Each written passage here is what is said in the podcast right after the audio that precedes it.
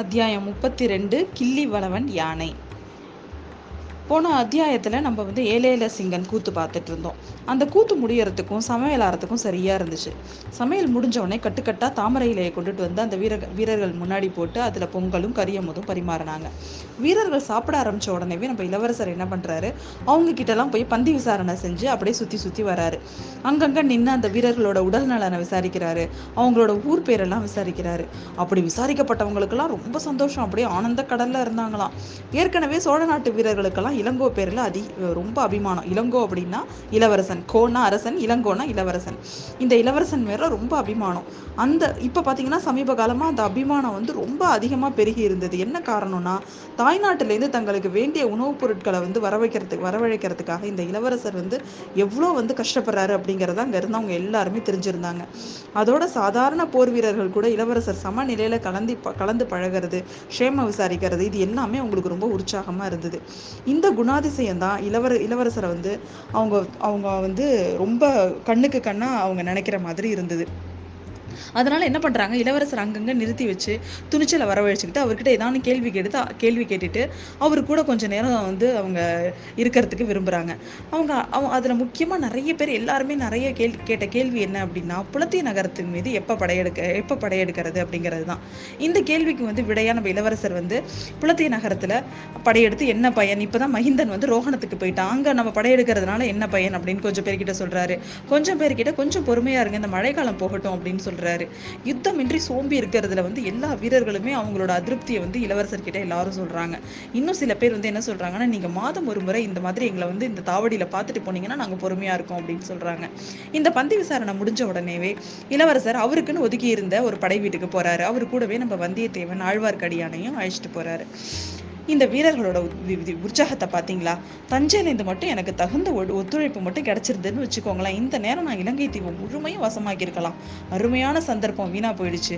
இங்கே மழை காலத்தில் கண்டிப்பாக யுத்தம் நடத்த முடியாது, இன்னும் நம்ம மூணு நாலு மாதம் நம்ம வீரர்கள் காத்திருக்கணும் அப்படின்னு சொல்லிட்டு நம்ம இளவரசர் வந்து இவங்க ரெண்டு பேர்கிட்டையும் சொல்கிறாரு. இதை கேட்டவுடனே திருமலை கேட்குறான், இளவரசரே உங்களுக்கு நீங்கள் வந்து இதை நினச்சி கவலைப்படுறது எனக்கு ரொம்ப வியப்பாக இருக்குது. அங்கே வந்து என்னெல்லாம் நடந்துட்டுருக்கு, சோழ சாம்ராஜ்யத்துக்கே பெரும் அபாயம் வந்திருக்குன்னு நாங்கள் சொல்கிறோம். விஜயாலய சோழர் கொண்டு வந்த இந்த ராஜ்யத்தை வந்து பரா பராந்தகரும் சுந்தர சோழரும் பெருக்கின இந்த ராஜ்யத்தை வந்து உள்கட்சி காரணமா சின்ன பின்னமாயிடும் போல இருக்கு. நீங்க என்னன்னா இதை நினைச்சு வருத்தப்பட்டு இருக்கீங்க அப்படின்னு ஆழ்வார்க்கடியான் சொல்றான். ஆமாமா, நீங்க ரெண்டு பேரும் ஏதோ முக்கியமான செய்தி கொண்டுட்டு வந்திருக்கீங்க. நான் என்னோட இந்த கவலையெல்லாம் சொல்லிட்டு இருக்கேன் பாருங்களேன். சரி, நீங்க முதல் நீங்க நீங்க சொல்ல வேண்டியதெல்லாம் என்கிட்ட விவரமா சொல்லுங்க, முதல்ல இவரு ஆரம்பிக்கிட்டோம் அப்படின்னு சொல்லிட்டு இளவரசன் வந்தியத்தேவனை காமிக்கிறாரு. வந்தியத்தேவன் உடனே தன்னோட கதையை தொடங்கினான். காஞ்சியிலேருந்து தான் புறப்பட்டதுலேருந்து கடம்பூர் மாளிகையில பார்த்தது கேட்டது நந்தினி இந்த மாதிரி எல்லா விஷயத்தையும் இன்னைக்கு அவரை பார்க்குற வரைக்கும் நடந்தது எல்லாத்தையும் அவர்கிட்ட சொல்றான். சொல்லிட்டு கடைசியா சொல்றான், ஐயா இப்போ வந்து உங்க அப்பாவை வந்து சிறையில் வச்சிருக்கிற மாதிரி வச்சிருக்கிறாங்க. நெருங்கிய சொந்தக்காரங்களும் சிற்றரசர்களும் பயங்கரமா சதி செஞ்சுட்டு இருக்கிறாங்க. இதை இதை இந்த இந்த இதெல்லாம் வந்து சகோ உங்க சகோதரி இளைய பிராட்டி வந்து ரொம்ப இதனால ரொம்ப கவலையா இருக்காங்க. அதனாலதான் உங்களை உடனே புறப்பட்டு என்னோட பழையாறைக்கு வர வேணும்னு அவங்க சொல்லியிருக்காங்க. தயவு செஞ்சு நீங்க ஒரு கணமும் தாமதிக்காம என்னோட வந்துருங்க அப்படின்னு சொல்றாரு. அதுக்கப்புறம் ஆழ்வார்க்கடியான் தன்னோட வரலாற்று தன்னோட தான் நடந்தது எல்லாத்தையும் சொல்கிறான். அந்த திருப்புரம்பியம் பள்ளிப்படைக்கரைகளை நள்ளிரவில் நடந்த அந்த கொலைகாரங்களோட சதியை பற்றியும் அவன் சொல்கிறான். அதை சொல்லிட்டு அவன் என்ன சொல்கிறான், சோழ நாட்டில் நிலைமை வந்து ரொம்ப அபாயகரமாக இருக்குது, அதனால் இந்த சமயத்தில் இளவரசரங்க வராமல் இருக்கிறது தான் நல்லதுன்னு அனிருத்தர் சொல்லியிருக்காரு அப்படின்னு அதை வற்புறுத்தி சொல்கிறான். நீங்கள் வந்து சோழ நாட்டுக்கு வராமல் இருக்கிறதுக்கு மட்டும் கிடையாது, இங்கே வந்து படையெடுப்பை மேலே விஸ்தரிச்சுக்கிட்டு போகாமல் வட இலங்கையில் வந்து படையெல்லாம் சேர்த்து வைக்கணும்னு உங்கள்கிட்ட கேட்டிருக்காரு. சதிகாரங்களை வந்து சீக்கிரம் வெளிப்பட்டுருவாங்க, தன்னோட உண்மை சுரூபத்தை காட்டுவாங்க. அந்த சமயத்துல இங்க இலங்கையில இருக்கிற படை வந்து நமக்கு உபயோகமா இருக்கும் அப்படின்னு சொல்லிட்டு முதல் மந்திரி அபிப்பிராயப்படுறாரு. பாண்டிய நாட்டுல இப்ப இருக்கிற கைக்கோளர் படை, வன்னியர் படை, வேளாளர் படை இந்த மூணுமே இளவரசருக்காக உடல் பொருள் ஆவிய அர்ப்பணம் செய்ய காத்துட்டு இருக்காங்க. இதையும் உங்களுக்கு தெரிவிக்கணும் அப்படின்னு சொல்லிட்டு எனக்கு முதன் மந்திரி கட்டளையிட்டு இருக்காரு அப்படின்னு ஆழ்வார்க்கடியான் சொல்றான். இதை ஆழ்வார்க்கடியான் சொல்ல சொல்ல நம்ம இளவரசருக்கு அப்படியே ஆத்திரம் வருது. திருமலை, உன்னோட குருநாதர் என்ன நினைச்சிட்டு இருக்கிறாரு, பாடலிபுத்திரத்து சாணக்கியர் மாதிரி இவர் அன்பில் சாணக்கியர்னு தன்னை நினைச்சிட்டு இருக்காரா, என்னோட சொந்தக்காரங்களோட என்ன சண்டை போடணும்னு நினைக்கிறாரா அவரு அப்படின்னு கோபமா கேட்கிறாரு. இல்ல ஐயா, அனிருத்தர் அந்த மாதிரி சொல்லலை. ஆனால் சக்கரவர்த்திக்கு விரோதமாக சதி செய்கிறவங்களை, சாம்ராஜ்யத்துக்கே துரோகம் செய்கிற நினைக்கிறவங்களெல்லாம் நம்ம தண்டிக்கணும்னு மட்டும்தான் நினைக்கிறாரு. அதுக்கு உதவி புரியறது உங்களோட கடமை தானே அப்படின்னு சொல்லிட்டு கேட்குறான் திரு திருமலை. அதுக்கு நான் எப்படி அதிகாரி ஆவேன்? சதி நடப்பது உண்மை அப்படின்னா அதுக்கு தக்க நடவடிக்கை எடுக்க வேண்டியது சக்கரவர்த்தி. என் தந்தையோட கட்டளை இல்லாமல் நான் எப்படி இந்த காரியத்தில் வந்து இறங்க முடியும் அப்படின்னு கேட்குறாரு இளவரசர். வந்தியத்தேவன் உடனே இப்போ குறுக்கிட்டு என்ன சொல்கிறான், இளவரசரே தங்கள் தப் தங்களோட அப்பா வந்து இப்போ வந்து சுய நினைவிலே இல்லை. பழுவேட்டரையர்களை வந்து அவங்க வந்து சிறை வச்சிருக்கிறது மாதிரி வச்சுருக்காங்க, யாருமே நெருங்க முடியாது அவங்கள. தங்களோட த தமையனார் வந்து தஞ்சைக்கு வரவே மாட்டேங்கிறாரு, தஞ்சைக்கு வரக்கூடாதுன்னு விரதம் வச்சிருக்கிற மாதிரி இருக்கிறாரு. இந்த நிலைமையில சாம்ராஜ்யத்தை பாதுகாக்கிறது உங்களோட பொறுப்பு தானே, அதனால நீங்கள் உடனே பழையாறைக்கு வரணும், அதுதான் உங்கள் கடமை அப்படின்னு சொல்கிறான் அவன். அதுக்குள்ளே திருமலை வந்து நம்ம வந்தியத்தேவன் கிட்ட சண்டைக்கு போகிறோம். இளவரசர் இப்போ பழையாறைக்கு வரணும்னு அவசியம் என்ன, அதுதான் எனக்கு தெரியல அப்படின்னு சண்டைக்கு போகிறோம்.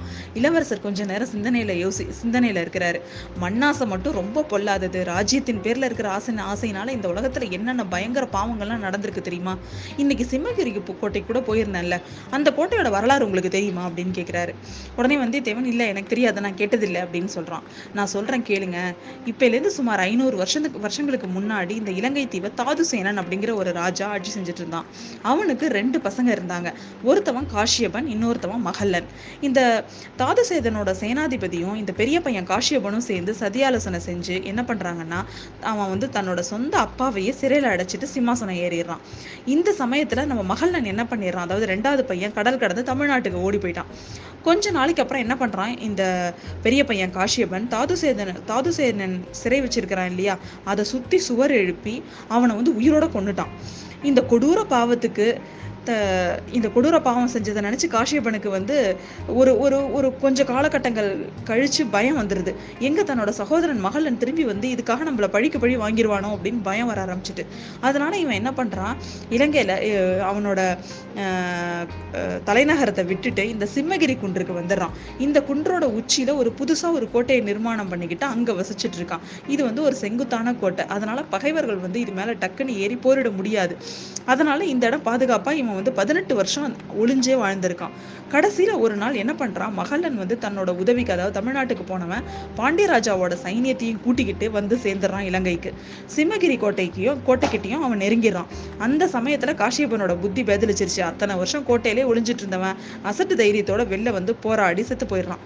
அப்பேற்பட்ட பாதகன் தந்தையை கொன்ற பாவி கட்டிய கோட்டையில பாத்தீங்கன்னா அற்புதமான வண்ண சித்திரங்கள் இருக்கு. இன்னைக்கு சீன யாத்திரையர்களோட போயிருந்த போது பார்த்தேன். அப்பப்ப அந்த சித்திரங்களோட அழகை என்னன்னு சொல்றது, பல நூறு வருஷங்களுக்கு முன்னாடி எழுதியிருக்கு. ஆனா இன்னைக்கு கொஞ்சம் கூட அந்த வர்ணம் வந்து மங்கவே இல்லை, புத்தம் புதிய சித்திரங்கள் மாதிரி இருக்குது அப்படின்னு சொல் சொல்றாரு அவரு. ஆழ்வார்க்கடியான் உடனே கேட்குறான், ஐயா நான் ஒரு கேள்வி கேட்கலாமா? இந்த சிம்மகிரி கோட்டை இன்னைக்கு பகைவர்களோட கோட்டை, பகைவர் வசத்துல தானே இருக்கு. அந்த இடத்துல வந்து நீங்கள் நீங்கள் வந்து இந்த மாதிரி பிரவேசிக்கிறது நல்லதா? சீன யாத்திரிகளுக்கு கூட உங்களை யானை பாகனாக பார்த்த உடனே எனக்கு எவ்வளோ கஷ்டமாக இருந்தது, அது நீங்கள் தானான்னு ஒரு நிமிஷம் எனக்கு சந்தேகமே வந்தது. அந்த மாதிரி ஒரு உங்களுக்கு என்ன அவசியம் வந்துச்சு? உங்களோட உயிரை வந்து நீங்கள் ஏன் இப்படி அபாயத்து அபாயத்தில் அபாயமான நிலைமையில உட்படுத்திக்கிறீங்க அப்படின்னு சொல்லிட்டு ரொம்ப வேதனையாக கேட்குறான் நம்ம ஆழ்வார்க்கடியான். உடனே அதுக்கு இளவரசர் கேட்குறாரு, ஏன் என் உயிர் மட்டும் என்ன அவ்வளோ உயர்ந்ததா திருமலை? எத்தனை சோழ வீரர்கள் இங்கே வந்து இலங்கையில் உயிர் விட்டுருக்காங்க தெரியுமா? அவங்க அவங்கெல்லாம் போர்க்காலத்தில் உயிர் தொலை உயிர் உயிர் விட்டாங்க. நீங்க அனாவசியமா நீங்களாவே உங்களை அபாயத்துக்கு உட்படுத்திக்கிட்டு ஏதாவது ஒன்று ஆச்சுன்னா என்ன பண்றது அப்படின்னு கேட்குறான் திருமலை.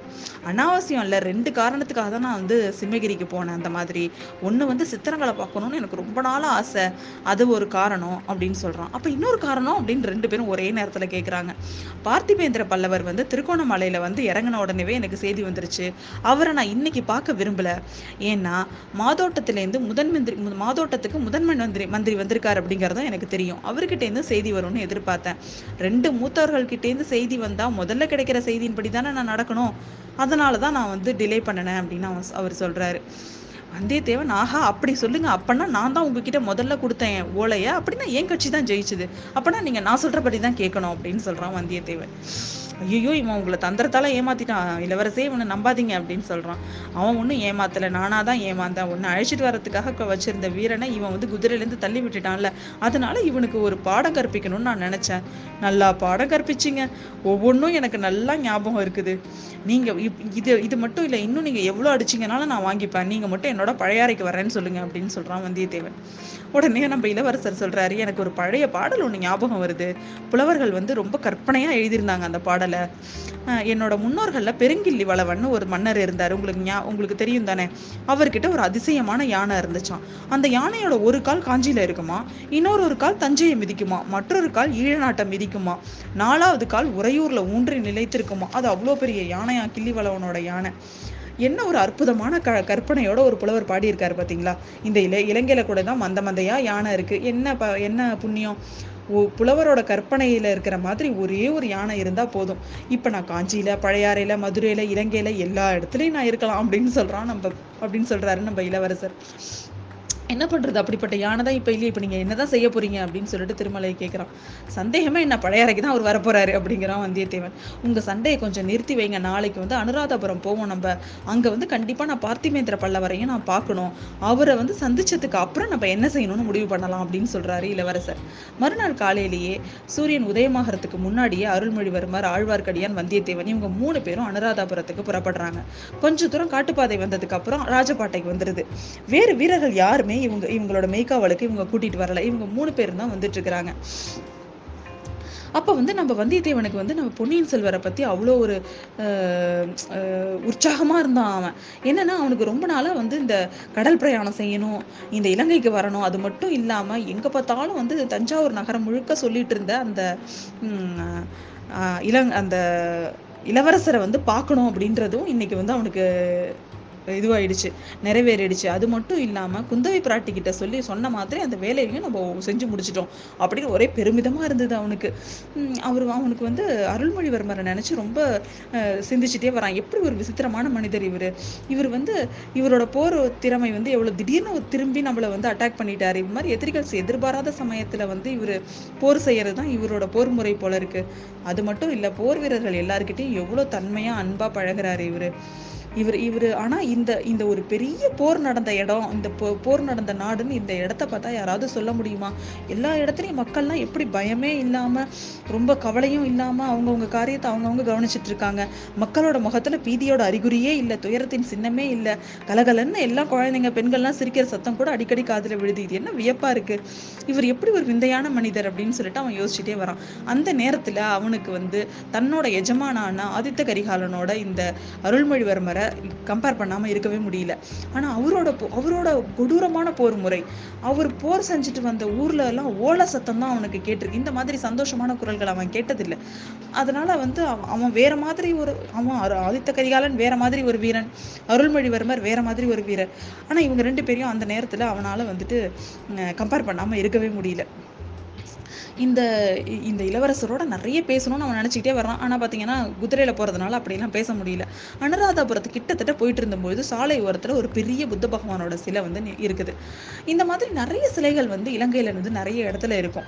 அங்கங்கே பெரிய பெரிய புத்தர்களோட சிலை இருக்கும். அதுலலாம் கவனத்தை செலுத்தவே இல்லை. ஆனால் வந்து இந்த பொன்னியின் செல்வன் பார்த்தீங்கன்னா இந்த ஒரு பர்டிகுலராக இந்த ஒரு சிலை கிட்ட வந்த உடனே குதிரையை நிறுத்திட்டு அதுக்கிட்ட போய் இறங்கி பார்க்குறாரு.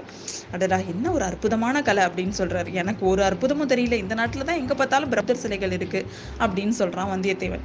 உடனே இளவரசர் வந்தியத்தேவனை பார்த்துட்டு சொல்றாரு, உங்களுக்கு வந்து இந்த உலகத்திலேயே சிற்பக்க சிற்பக்கலையில் அற்புதமாகவும் பூரணமாகவும் விளங்குற வடிவங்கள் ரெண்டே ரெண்டு தான். ஒன்று நடராஜர், இன்னொன்று புத்தர் அப்படின்னு சொல்கிறாரு நம்ம அருள்மொழிவர்மர். ஆனால் நடராஜர் வடிவங்கள் வந்து இந்த மாதிரி பிரம்மாண்டமான வடிவங்களை நம்ம நாட்டில் செய்கிறது இல்லையே அப்படின்னு கேட்குறான் நம்ம வந்தியத்தேவன். இலங்கையில் முற்காலத்தில் இருந்த மன்ன மன்னர்கள் பார்த்தீங்கன்னா மக அவங்கெல்லாம் வந்து ஆண்ட ராஜ்யம் வேணால் சின்னதாக இருக்கலாம், ஆனால் அவங்களோட இருதயம் ரொம்ப பெருசு. அவங்களோட பக்தியை வந்து இப்படி பெரிய பெரிய வடிவங்கள்லாம் அமைச்சு வச்சுருக்காங்க. புத்த சமயத்தில் அவங்களோட பக்தியை பெரிய பெரிய ஸ்தூபங்களாக அமைச்சு காட்டியிருக்காங்க. இந்த நாட்டில் உள்ள இந்த புத்தர் சிலை, விகாரம், இந்த ஸ்தூபம் இதெல்லாம் பார்த்துட்டு நம்ம சோழ நாட்டில் உள்ள குட்டி குட்டி சிவன் கோயிலெல்லாம் நினச்சா எனக்கு ரொம்ப அவமானமாக இருக்குது அப்படிங்கிறாரு பொன்னியின் செல்வன். இந்த மாதிரி சொல்லிட்டு குதிரையிலேருந்து இறங்கின இளவரசர் புத்தர் சிலை கிட்ட போகிறாரு. அந்த சிலையோட பத்ம பாதங்களையும் அதில் அலங்கரித்த தாமரை மொட்டுக்களையும் கொஞ்சம் நேரம் கவனமாக பார்க்குறாரு.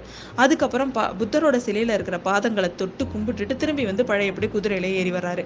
உடனே வந்தியத்தேவன் ஆழ்வார்க்கடியான் கிட்ட சொல்கிறான், என்ன நம்ம ஏதேது இளவரசர் புத்தம் மதத்துக்கு போயிடுவார் போல இருக்கே அப்படின்ட்டு இவங்க ரெண்டு பேரும் பேசுறதை கேட்டுட்டு நம்ம அருள்மொழி அருள்மொழிவர்மர் சொல்றாரு, எனக்கு வந்து நான் புத்த பகவானுக்கு வந்து என்னோட புக் என்னோட பக்தி வந்து காரணமானது. அந்த புத்தர் சிலையில இருக்கிற பத்ம பாதங்கள் வந்து எனக்கு ஒரு முக்கியமான செய்தியை வந்து சொன்னிச்சு அப்படின்னு சொல்றாரு. அப்படியா, எங்க காதுல ஒன்றும் உழலையே அப்படிங்கிறாங்க ரெண்டு பேருமே. அது அது வந்து மௌன பாஷையில அந்த செய்தி எனக்கு கிடைச்சது. இன்னைக்கு ராத்திரி பன்னெண்டு நாழிகைக்கு அனுராதாபுரத்துக்கு சிம்மதாரை தடாகத்துக்கு அருகில நான் வரணும் அப்படின்னு சொல்லிட்டு பகவானோட பாதமலர்கள் எனக்கு அறிவுறுத்தின அப்படின்னு சொல்லிட்டு சொல்றாரு பொன்னியின் செல்வர். அதுக்கப்புறம் என்ன நடக்குது, எங்க போறாங்க அப்படிங்கறத அடுத்த அத்தியாயத்துல பார்ப்போம்.